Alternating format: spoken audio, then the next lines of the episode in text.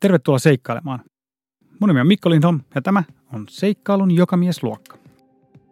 Alkuhan on semmoista niinkö iloista nuoruusikää, että siinä on niinkö treenin keventämisen myötä ja hyvän tankkaamisen myötä niin oikein niin voimakas ja hyvä fiilis. Sitten tota, niin, energiatasot siinä vähän notkahtaa ja tulee ensimmäiset hankaluudet ja sitten se voi tuntua vähän pahalta ja vähän nihkeeltäkin, että nyt on menty niin hetkinen 10 prosenttia tuntuu näin paskalta, että miten tästä niin jatkaa eteenpäin, mutta sitten onneksi tietää jo tällä kokemuksella, että niin tilanteet muuttuu, että pitää keskittyä siihen vaan, että juot, syöt, pidät niin perusasioista huolta, niin sitten kun ne taas niin loksahtaa kohilleen, niin sitten niin kuuden tunnin päästä sä voit onnesi kukkuloilla siellä taas niin rientää menemään ja Tänään mulla on vieraana ultrajuoksija Juha Jumisko. Juha on osallistunut useisiin pitkiin, usean vuorokauden mittaisiin ultrajuoksukisoihin. Ja viime syksynä Juha oli mukana Italian Austan Laakson kiertävässä kisassa, jonka reitti on yhteensä 340 kilsaa pitkä. Juha juoksi kisan reilu 94 tunnissa ja nukkui tämän lähes neljän vuorokauden aikana ainoastaan neljä tuntia – Mua kiinnosti tietää siitä tunteiden kirjosta, jota Juha käy läpi tällaisen univajeen ja rääkin aikana. Tervetuloa seikkailu jokamiesluokkaan, Juha Jumisko. Kiitos oikein paljon, mahtava olla täällä. Kiitos. Tänään me puhutaan siis ultrajuoksusta. Voitaisiin aloittaa ihan termien määrittelemisellä. Tämä on siis varmasti tuttu laji monelle, mutta tota, kerro vielä sä itse lyhyesti, että mistä ultrajuoksussa on kyse? No ultrajuoksussa oikeastaan matkat lähtee siitä maratonista ylöspäin, eli kaikki maratonin pidemmät matkat ultrajuoksuja. Et lyhimmillään 50 kilsaa, 6 tuntia taitaa olla semmoiset niin kilpailumatkat, mitä juostaa aika paljon. Suomessa 6 tuntia taitaa olla se lyhin. Mutta sitten ää, ylämitta ei oikeastaan ole. Sitten tota niin, pisimmät kisat joita nyt sitten yhtäjaksoisesti juostaan, niin on sitten semmoista vähän yli kuukautta. Et kaikkia siltä väliltä. Niin, okei. Okay. Sitten jos miettii vielä, niin kisoja oikeastaan järjestetään melkein kaikilla alustoilla. Et mä oon itse juossut radalla, tiellä, maantiellä, sisähallissa, joku juoksee jopa juoksumatolla. Ja tietysti nyt oma, oma fokus on aika paljon tuolla vuoristossa että, ja.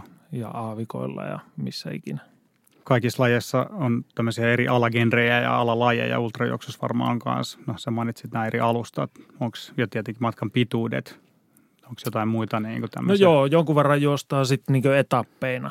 Et mä itse tykkään tämmöistä non-stop kisoista, eli silloin kun lähdetään juokseen, niin kello käynti ja sitten kun ollaan maalissa, niin kello pois. Helpot säännöt. Kyllä, just näin. Yksinkertainen mies, niin helppo, helppo vetää. Ja sä oot nyt siis viime aikoina juossut enemmän just vuorilla. Ja no joo. Niin kuin... Joo, mä oon niin kuin, aloittanut oikeastaan tuolta niin tasaisen ultrien puolelta ja sitten nykyään fokus on kääntynyt sinne niin maastoon ja, ja sitten niin pääkisona pidän sitten niin pitkiä vuorikisoja.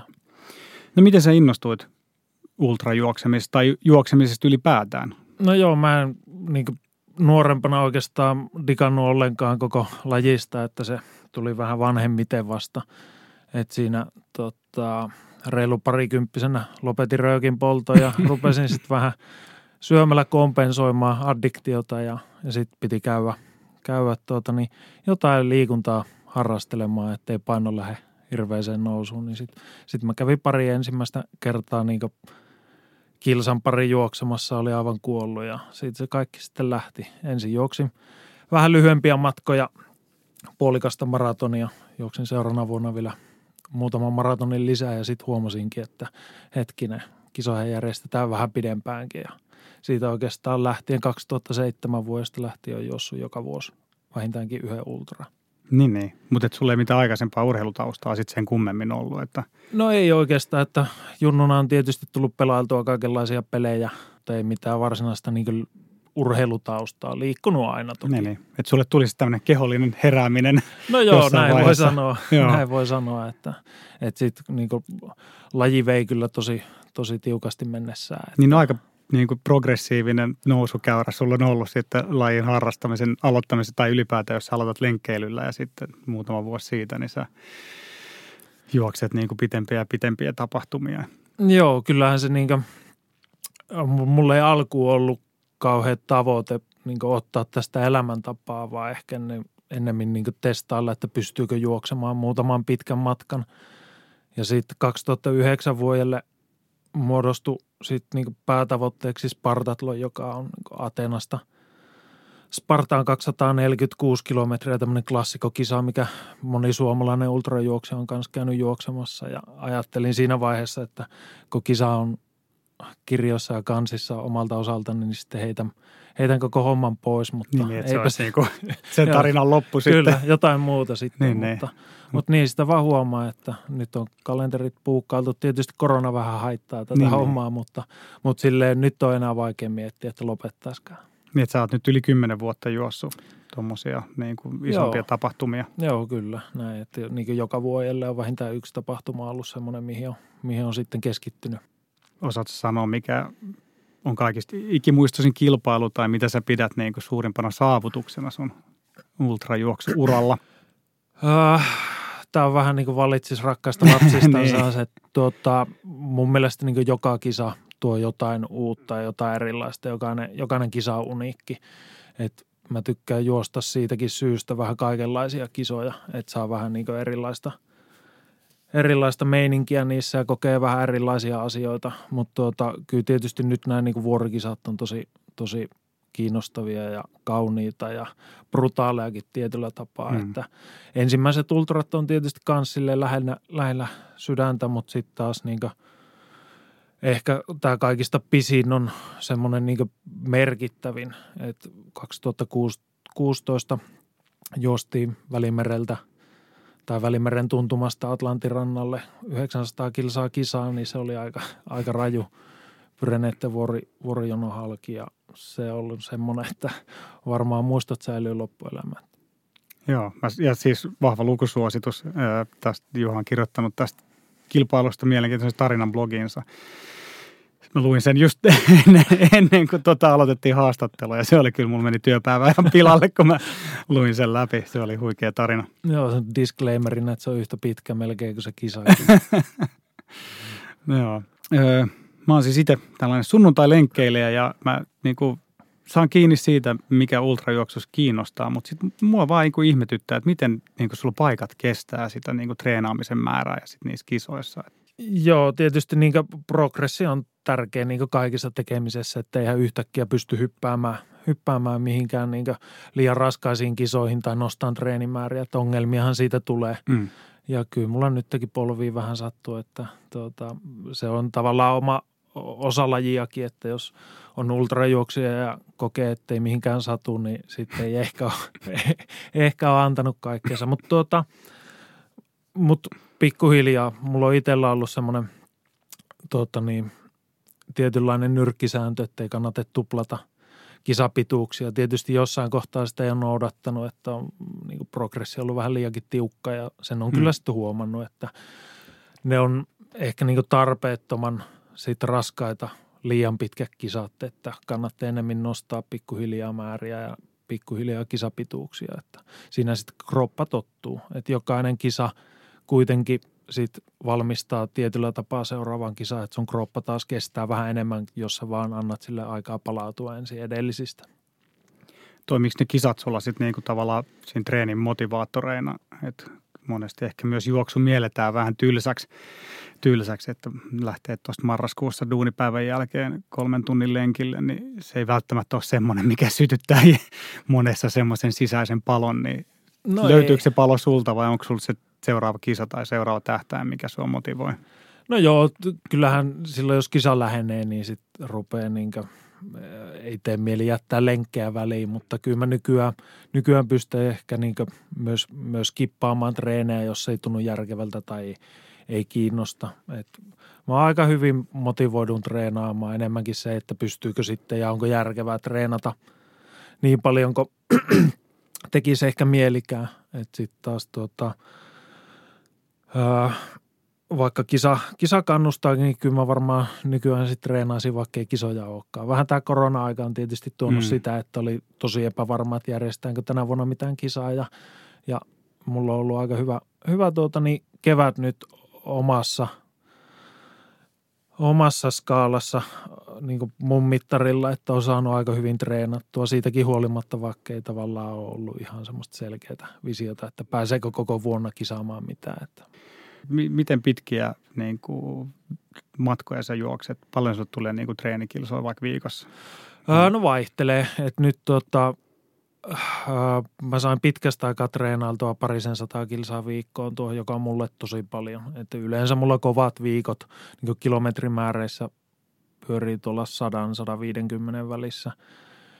Mutta sitten tietysti vähän riippuu siitä, että jos, jos fokus on treenata pitkään vuorikisaan, niin sitten kilsat ei ole se mm. määrävä tekijä. Sittenhän paljon tuntiin mäessä ja siinä ei kilsa paljon kerry, että, että sitten taas niinku tuommoista 10-15 tuntia tiukat viikot ja sitten vähän kevyemmin aina viikko väliin, että palautuu. Ja onko se sitten Malmin kartano niin, Jäte, jätemäki, missä sitten Suomessa harjoitellaan vuori, vuorijuoksuja. No se on se niin klassinen tämän tuota, niin, pääkaupunkiseudun mäki, mäki mihin tuota, niin, alan harrastaja kokoontuu, että se on harva kerta, kun sinne menee, ettei kukaan tuttu ole tekemässä samaan aikaan treeniä, että, että siellä, siellä sitä mäkeä jalkoihin saa, että jos, jos vuorikisat pyörii mielessä, niin mäkeä on pakkokin tehdä, että kroppa ja niin elimistö tottuu siihen jatkuvaan rynkyttämiseen. Se ylämäkihän siinä ei ole se niin kaikista tärkeä, vaan enemmänkin se, että pystyy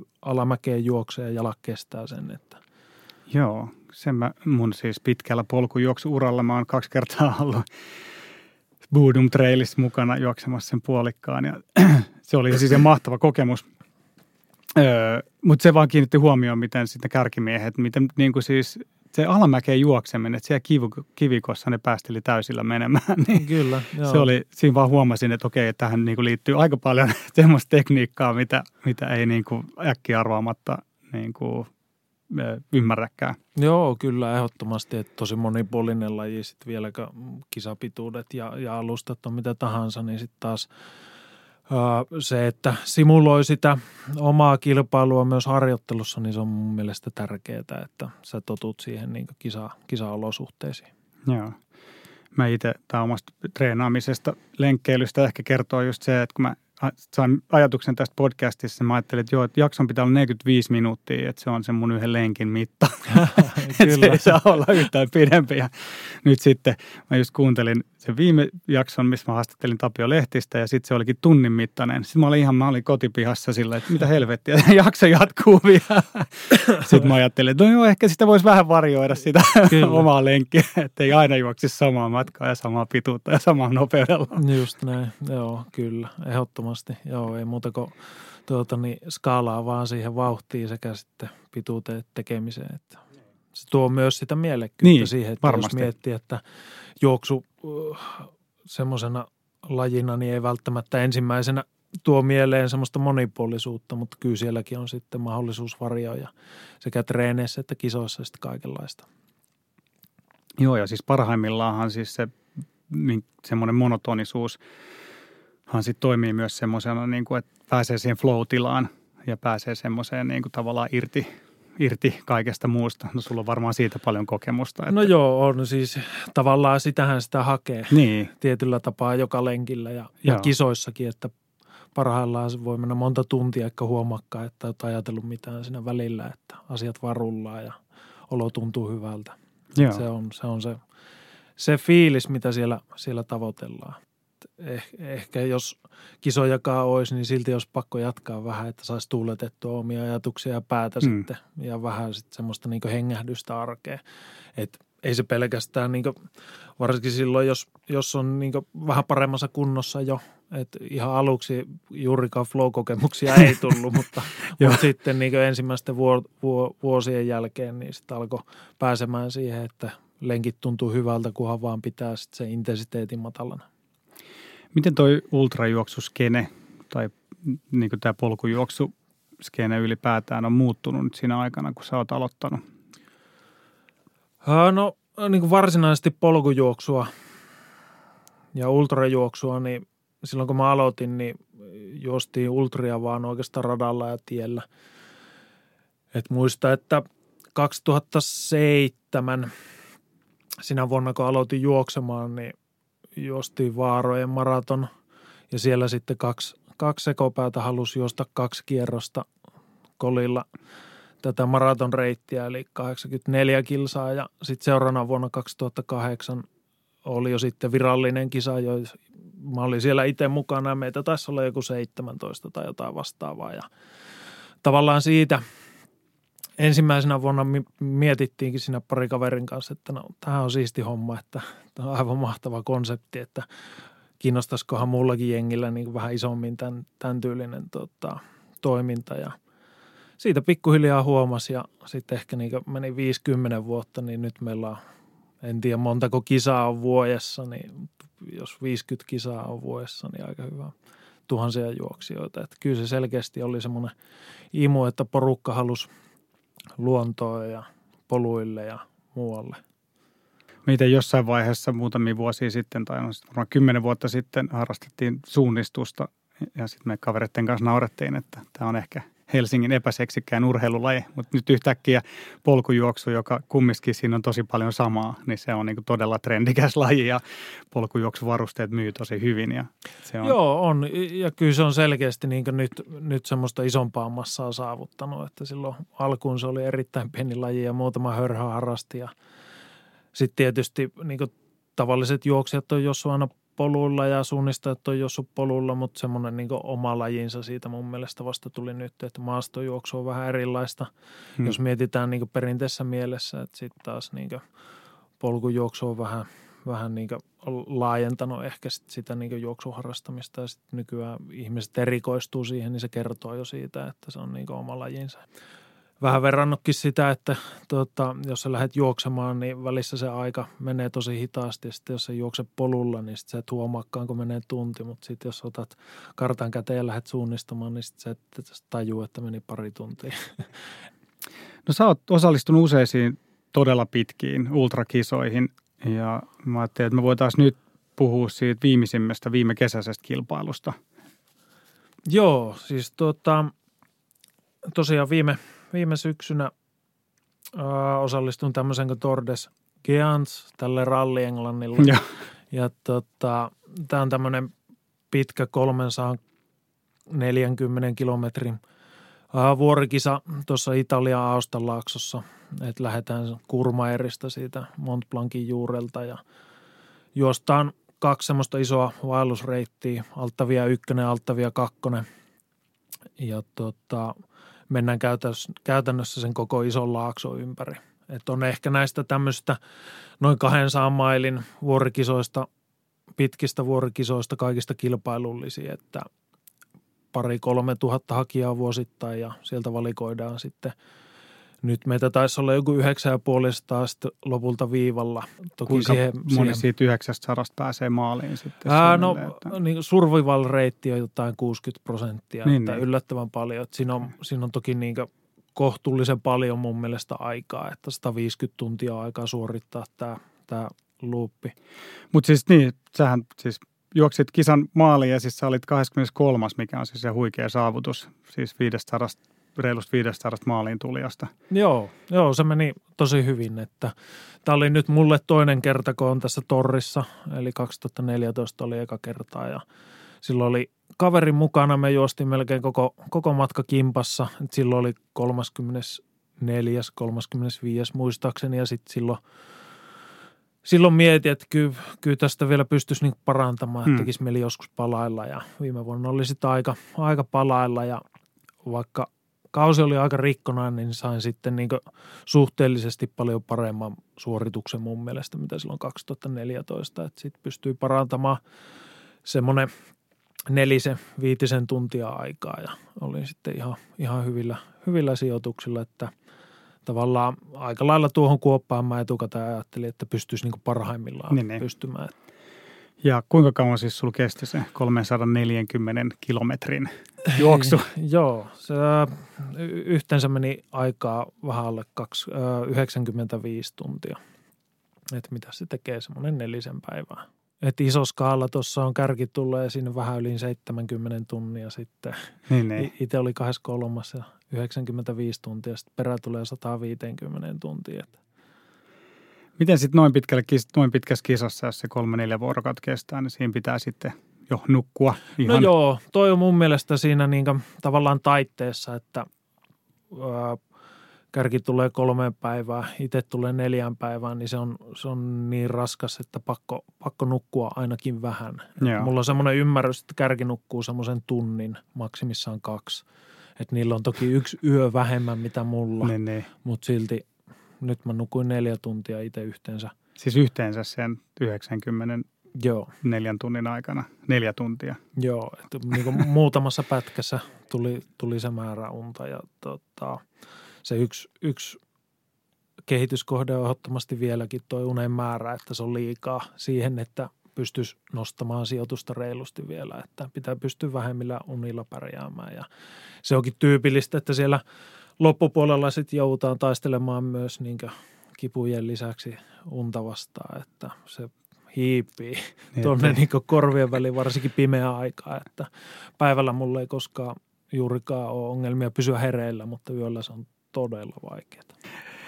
Toi unen määrän vähyys kiinnostaa kyllä, että miten sitten, siis mä itse vaan ajattelen, että jos olisi kolme päivää nukkumatta, niin kyllä sitä niin alkaisi nähdä jo ajatella ihan höpöjä niin miten, miten sun pää kestää sitä, että kun no, pysyt sä fokusoituneena siinä? Ei, ei, ei pysy, että mun mielestä lopputuloksessa näkyy aika hyvin aina ihmiselle, että onko pysynyt fokus. Et kyllähän se lähtee, niin kuin, mitä pidemmälle kisa menee, niin sitä vähemmän tavallaan sitä pystyy optimoimaan sitä niin etenemistä ja muuta, että siinä alkaa niin ajatukset pyörimään ja kaikki liikkeet hidastumaan ja niin edelleen. Sitten niin tauot uhkaa venyä, että saa, saa niin todella välissä ruoskia itteensä, että jaksaa mennä eteenpäin. Mutta kyllä ne sitten taas niin unenvähyys sillä loppupuolella, niin hallusinaatiota. Niin. Kyllä ne niin kuuluu kisaan, että – tietysti varmaan tuossakin on alttiutta erilaisilla ihmisillä, että osaa kertoa aikamoisiakin niin. tuota, niin, juttuja sieltä, mutta itsellä se on enemmän sitä, että niin kuin, äh, pimeällä äh, silmi, silmäkulmassa näkyy jotain liikettä ja näkyy jotain hahmoja ja, ja alkaa muutenkin korvien väliin tietysti menemään mössöksi, niin, niin sitten taas niin kuin, ei ehkä tajuakaan, että – No, voiko tuommoiseen valmistautua sitten jotenkin? Et, no mun et, mielestä kisaamalla. Niin. Et, et siihen et on sit... niinku, sitä ei ehkä kannata treenata, että valvoo viikon putkeen, että sen, senkin ajan voi käyttää sen fysiikan, fysiikan treenaamisen ennemmin, mutta sitten niinku kisojen kautta. Et, e, silloin 2014 torrissa niin me nukuttiin yhdeksän tuntia yhteensä. Eli me siitä käytännössä poluilla varmaan oli jopa hitaampi nyt tällä kertaa, mutta taukoja tiukentamalla ja unta vähentämällä, niin pystyn tekemään paremman suorituksen. Suunnittelet sä sen sille etukäteen, että nyt mä nukun tunnin tässä? Ja niin kuin... No mulla oli useampi skenaario. Tuota, niin, se lähtee sitten kuitenkin, kova jätkä on, jos pystyy niin tarkalleen suunnittelemaan Näin. alusta loppuun ja vielä noudattamaan sitä. Mutta kyllä se kannattaa niin skenaariot tehdä valmiiksi. Et silloin sä oot miettinyt etukäteen sen, että – jos jotain tapahtuu, niin mitä sitten teet. Että se on, ihmismieli on siitä, siitä hassu, että jos tulee jotain yllättävää, niin se helposti sitten lamaantuu siitä ja heittää homman kesken, että, että tota, mitä enemmän sä oot käynyt sitä kisaa ja erilaisia skenaarioita, mitä siellä voi tapahtua, niin sitä tavallaan todennäköisimmin sä pystyt selviytymään siitä hyvin ja tavallaan optimoimaan sitten se lopputuloksenkin.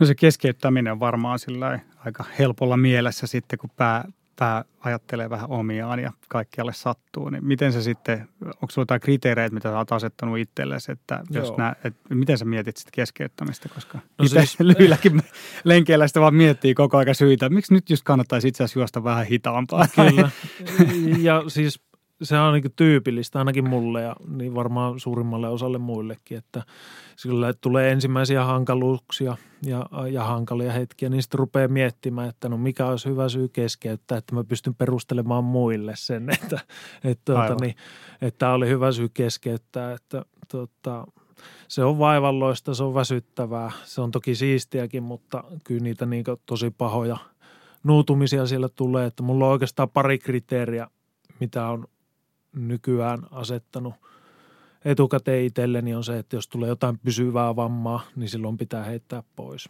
Hmm. tai sitten jos nousee kuume.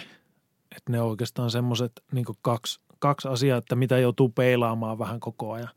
Mutta toisaalta noissa vuorikisoissakin niin itselle on tullut tosi kuumeisia oloja sitten niin loppupäivinä.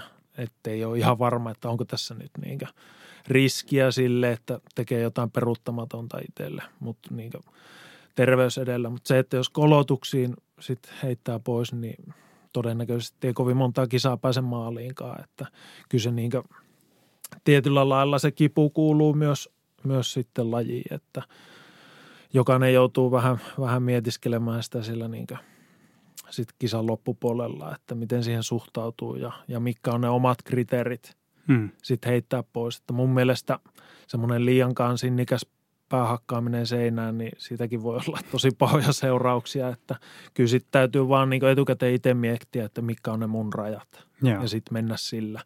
Mutta mun mielestä se on tärkeää, että etukäteen miettii, niin. koska kisa-aikana sä kelaat kaikki mahdolliset jutut ja jos sulla on mahdollisuus siihen, että kisa-aikana keksit jonkun hyvän syyn, niin sä keksit sen kyllä.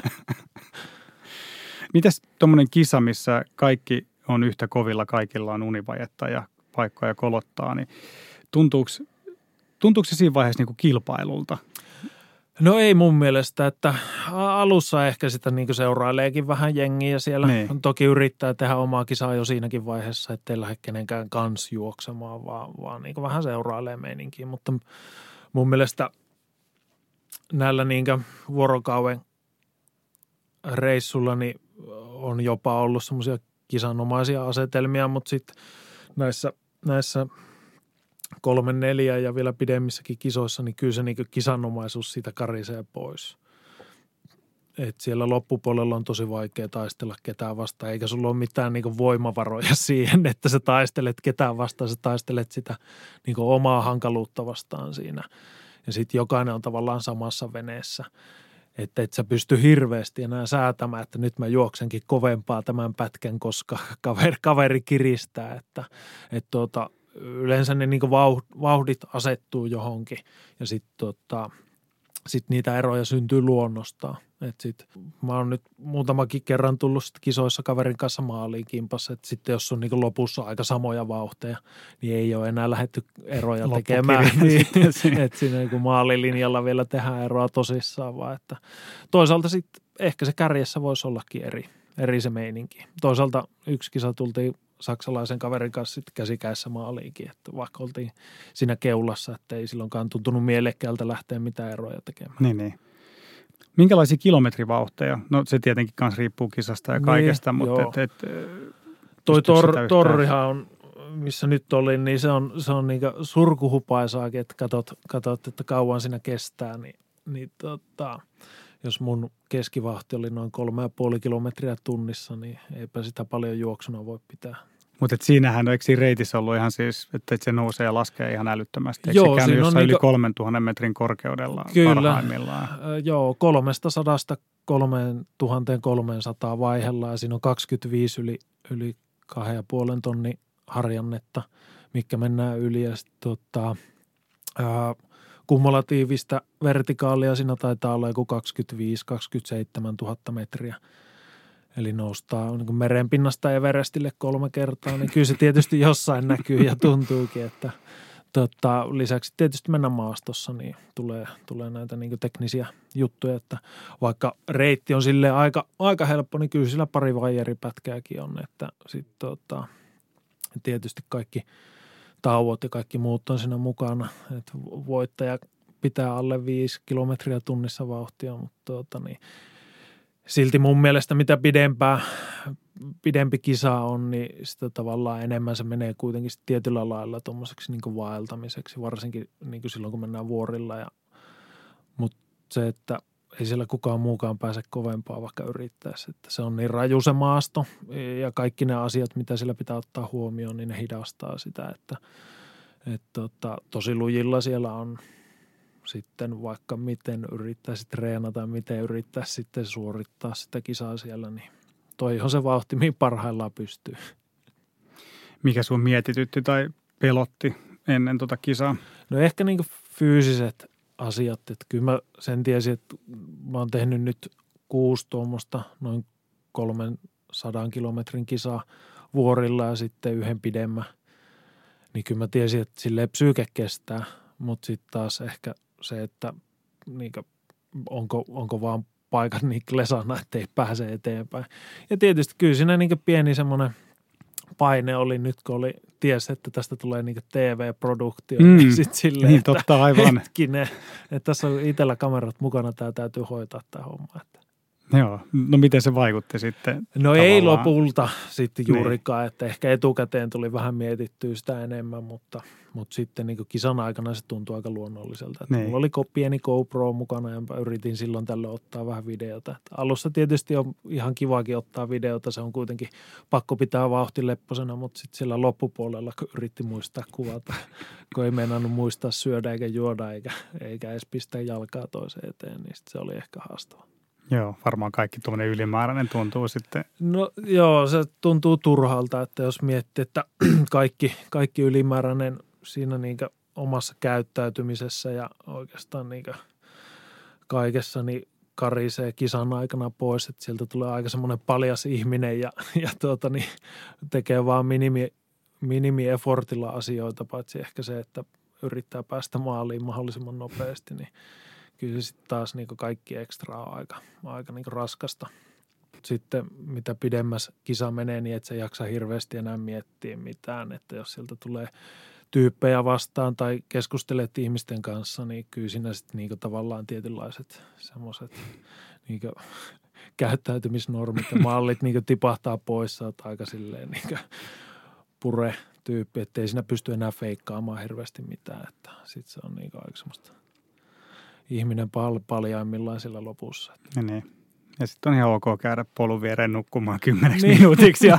niin, tai käydä tekemässä tarpeensa niin. siinä, kaveri pyyhkii ohi. Että, niin, niin. Tai tietyllä tapaa niin semmoiset niin sosiaaliset jutut, niin mitä ehkä jonkun verran miettii muuten, niin sitten ne tipahtaa kyllä sillä loppupäivällä pois. No se on varmaan tosiaan vähän klisee, mutta aika muista tunteiden vuoristorataa, niin kuin tuommoisen neljän vuorokauden yhtämittainen kilpailu, niin kerro vähän siitä, minkälaisia tuntemuksia sä käyt läpi sen kisan aikana.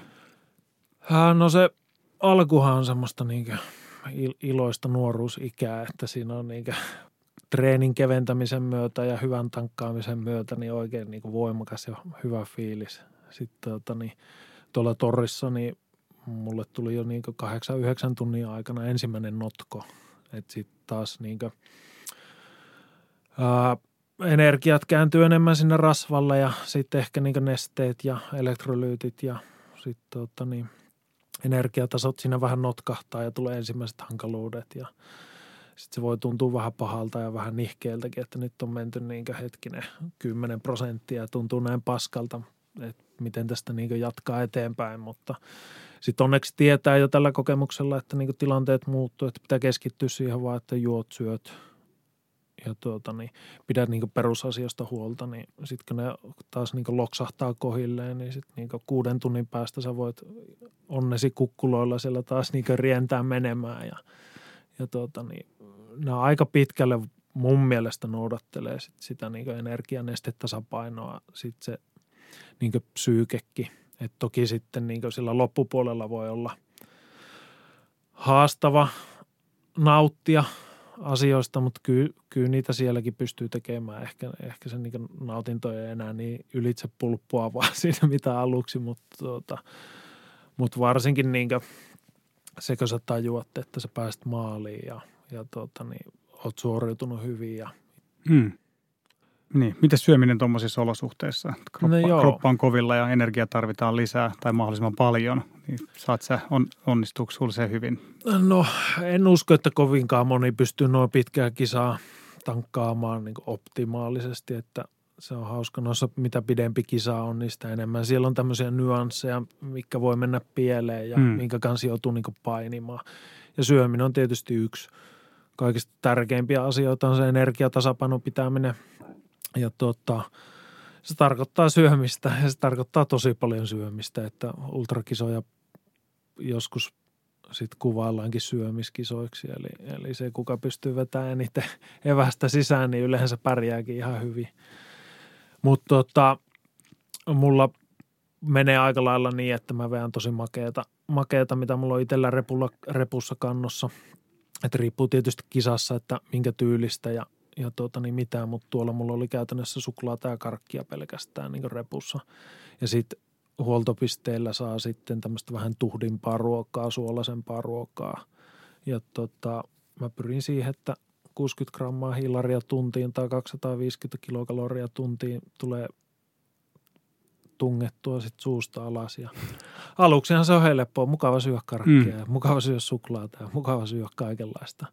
Mutta sitten taas niin päivän jälkeen, varsinkin jos sulla ei ole variaatiota siinä niin makumaailmassa, niin sitten se alkaa ihan sama, mitä sä oot sitten ottanut, niin se rupeaa oksettamaan ja sitten siitä tulee vaikeaa sitä syömisestä.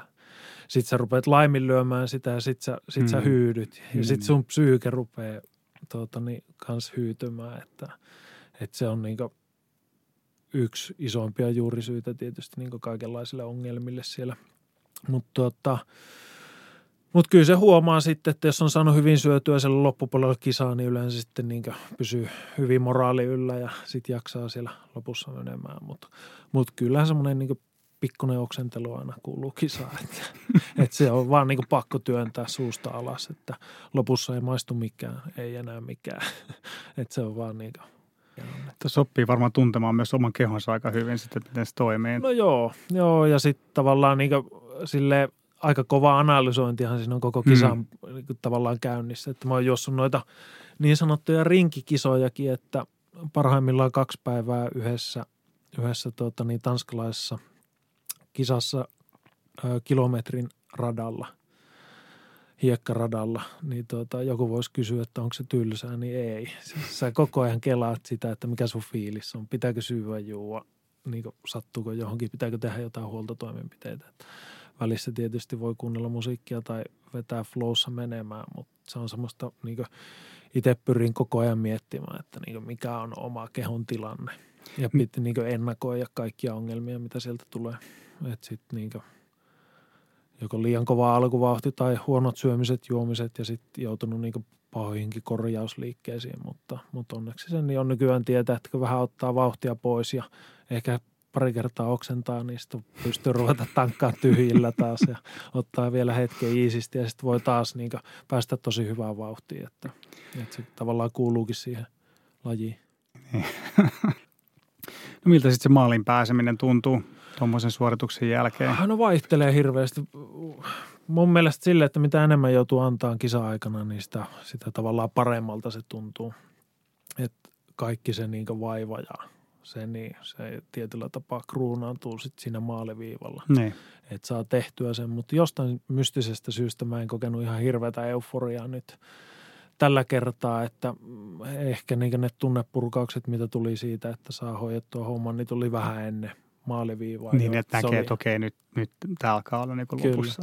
Mutta on se tietysti myös semmoinen haikea, haikea juttu, että jos tuommoinen neljä päivää juoksee vuorilla, niin se se kokemus siitä sillä loppupuolella on, että, että hetkinen, kauan tämä kisa on kestänyt varmaan niin ikuisuuden. Se tuntuu niin kokonaiselta elämältä. Niin, niin. edes muista hirveästi, että mitä on tapahtunut ennen kisaa. Jotenkin siinä elää niin vahvasti. Että sitten tietyllä tapaa se vähän loppuu se matka siinä. Että et se on myös semmoinen vähän haikea, haikea fiilis lopettaa kisa. Mutta yleensä sitä on niin romuna, että on vaan tyytyväinen, että nyt mä saan makoilla vähän aikaa tässä. Eikä niin. tarvi lähteä mihinkään, niin. eikä tarvi miettiä, että no hetkinen, mä makaan 15 minuuttia ja sitten mä lähden taas. Sitten mä lähden taas. No onko se helppo sitten lopettaa siihen se niin kellon kattominen ja se miettiminen vai? No on se sille alkuun, mutta kyllähän sitten niin esimerkiksi seuraava yö voi olla sille, että sä heräät. Sitten että rupeat niin keräilee kamoja, että hetkinen, nyt tässä pitää lähteä painaa. No miten sitten se palautuminen noin pitkästä kisasta? Ehkä just noin rakot ja muut palautuu nopeiten, että sitten niinku psyykekin kestelee hetken, että pääsee taas niinku hyvälle siitä, että juokseminen on ihan kivaa hommaa ja tuota, niin siitä nauttii, mutta se on varmaan myös ehkä linkittynyt tähän niinku hormonaaliseenkin palautumiseen, mutta tota, Mä muistan ensimmäisissä niin pitkissä kisoissa, kun katselin, että kaverit oli seuraavana päivänä kisasta ja niin kävelin normaalisti ja hyppi palkintopallille siellä. Sitten mietin, kun itse ei pystynyt kynnystä ylittämään, että mitä tässä niin tapahtuu, mutta nykyään sitten palautuu niin fyysisesti aika nopeasti, että pystyy kävelemään. Jo seuraavana päivänä aika niin kivuttomasti tuommoisten pitkienkin kisojen jälkeen, mutta sitten taas niin kyllä mä yleensä pidän vähintään minimissään kaksi viikkoa juoksutonta. Ihan täysin siitä syystä, että niin ei tulisi mitään isompia vammoja sen jälkeen, mutta kyllä mä niin koen, että se kuukausia vie silti se palautuminen. Että lenkillä voi käydä, mutta ei sitä välttämättä mitään hyötyä ole. Että se tuntuu siltä, että niin treeni alkaa puremaan vasta myöhemmin. No miten sitten niin se henkinen puoli, tuo niin intensiivinen kokemus tuommoinen, niin kuinka kauan sulla kestää, että sä tulet sitten alas sieltä vuorilta? Niin, no menehän siinä joo. Nyt vaimo aina muistuttelee, että hetkinen, nyt sä oot himassa, että koetaan tsempata. Tota, mutta joo, nyt kun ollaan pieniä lapsia, niin sitä tavallaan siihen arkipyörteeseen niin, totta kai, pakko niin iskee heti kiinni. Että, että se ehkä tietyllä tapaa helpottaakin sitä, että ei, ei liikaa haaveile enää kotona sitten niin, niin, sen jälkeen. ne asiat, mitkä on tärkeitä, niin kyllä. yhtäkkiä onkin takaisin siinä. Joo, mutta toisaalta myös niin, että kyllä sen taas kun on käynyt viikon vetäsemässä vuorilla, niin tajuu, että miten niin hienosti asiat on kotona niistä niin pienistä asioista nauttii tosi paljon enemmän. Että, että mä koen, että niin oppii arvostamaan sitä, mitä on silloin, kun lähtee käymään vähän niin sinnittelemässä tuolla.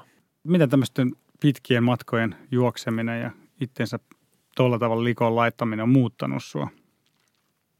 Kyllä mä koen, että niin perhe ja ne pienet arkiset asiat, niin ne on semmoisia, että mistä niin nauttii – et tosi paljon enemmän nyt ton jälkeen, että antaa tietyllä tapaa perspektiiviä, mutta myös sit sille, että yleensä on oppinut hyväksymään, että kaikki on omissa käsissä. Jotain sattumuksia elämässä voi tulla, mutta sitten taas aina kun niitä ongelmia tulee, niin vaan sä itse pystyt ne ratkaisemaan, että tuota, niin apua toki saa ja hakee, mutta käytännössä sille, että jos et saa aktiivisesti tee asioita, niin ei, ei niin mikään parannekaan, että – puhuttiin tuosta nukkumisesta, niin jos sä oot nukkunut tunnin keskellä yötä, sä oot edellisen kerran nukkunut kaksi päivää sitten.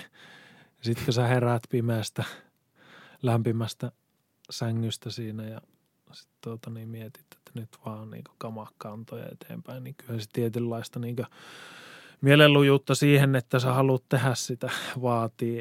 Ei sitä tietysti kaikki näe mitä järkeä tehdäkään, mm. mutta tuota, niin, mulla on jotenkin niin aina niin kirkkana mielessä se, että mä haluan sinne maaliin. Että se on mulla päämäärä ja sitten mä niin teen sen. Että ihan niin mitä tahansa tulee eteen. Kyllähän sitä joutuu sitten miettimään, että no onko tämä järkeä tai muuta, mutta, mutta tuota, tavallaan se – se tavoite siellä sitten on niin kirkkana mielessä, että sinne mennään. Mitäs sulla on seuraavaksi suunnitteilla? Nyt tietenkin korona on muuttanut lähes kaiken, mutta onko sulla joku seuraava reissu tai kilpailu kiikarissa? No joo, meillä on itse asiassa nyt tuota, kesäkuun alkupuolella, niin on tämmöinen oma haaste ennen, ennen mitään tuota, kisoja. Eli lähdetään tekemään tuonne Mustavuoreen 24 tunnin verttihaaste – Eli lähdetään katsoa, että paljonko sitä vertikaalia kertyy vuorokauden aikana. Että meitä on neljä tyyppiä siellä ja tota, siellä on kovia kavereita mukana. Antti voi parhaimmillaan jopa tehdä maailmanennätyksen siellä, että katsotaan mikä sitten lopputulos on. Tämä oli ehkä tämmöinen niin aika extempore, tämmöinen vähän treeninomainen setti, mikä tuohon tulee nyt alkukesään, mutta sitten niin kisoista jos puhuu, niin – niin näyttää siltä, että vielä yksi kisa ainakin tänä vuonna järjestetään ja se on sitten tämmöinen niin Nuuksio Backyard Ultra. Tämä Backyard-konsepti on Jenkeistä tullut ja siellä siis juostaan niin pitkään kuin on juoksijoita jäljellä. Eli kerran tunnissa juostaan 6,7 kilometrin kierros ja juostaan sitä niin kauan, että on enää vain yksi jäljellä.